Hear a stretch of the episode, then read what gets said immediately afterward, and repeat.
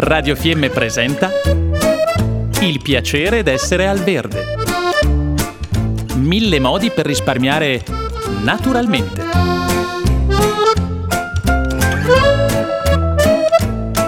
Programma a cura di Elena Osler.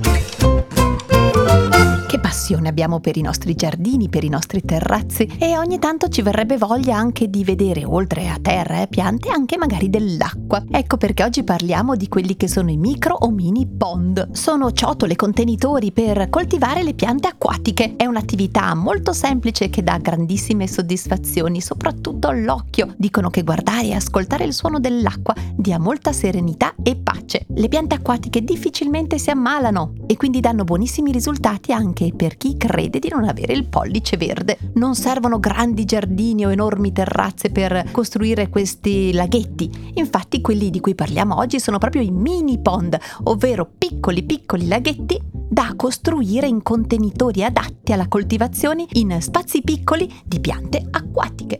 Ma come si realizza un mini pond, un mini laghetto? Innanzitutto ci serve un contenitore, che può essere una mastella di plastica, eh, di legno che avremo impermeabilizzato, oppure possiamo utilizzare delle vecchie vasche di pietra o delle mastellone che abbiamo in casa. Si può cominciare già con una grandezza più o meno di ottanta centimetri, un metro di diametro. Ottime sono le pareti che siano il più dritte possibili, dato che quelle inclinate portano via spazio. L'altezza ottima va dai quaranta ai sessanta, settanta cm.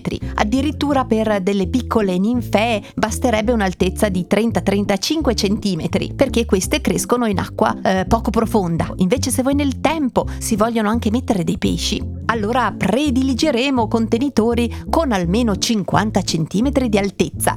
E dove lo mettiamo il nostro mini laghetto? In un posto dove almeno per mezza giornata ci sia del sole diretto.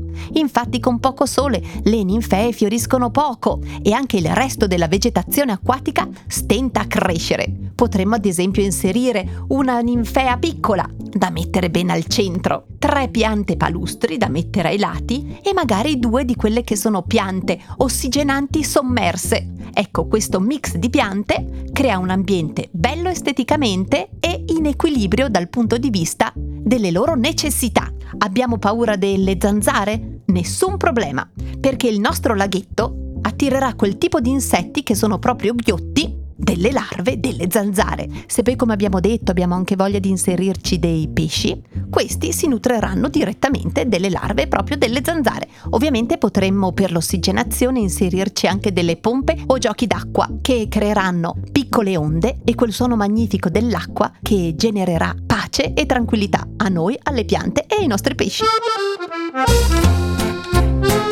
Abbiamo trasmesso Il piacere d'essere al verde. Mille modi per risparmiare naturalmente.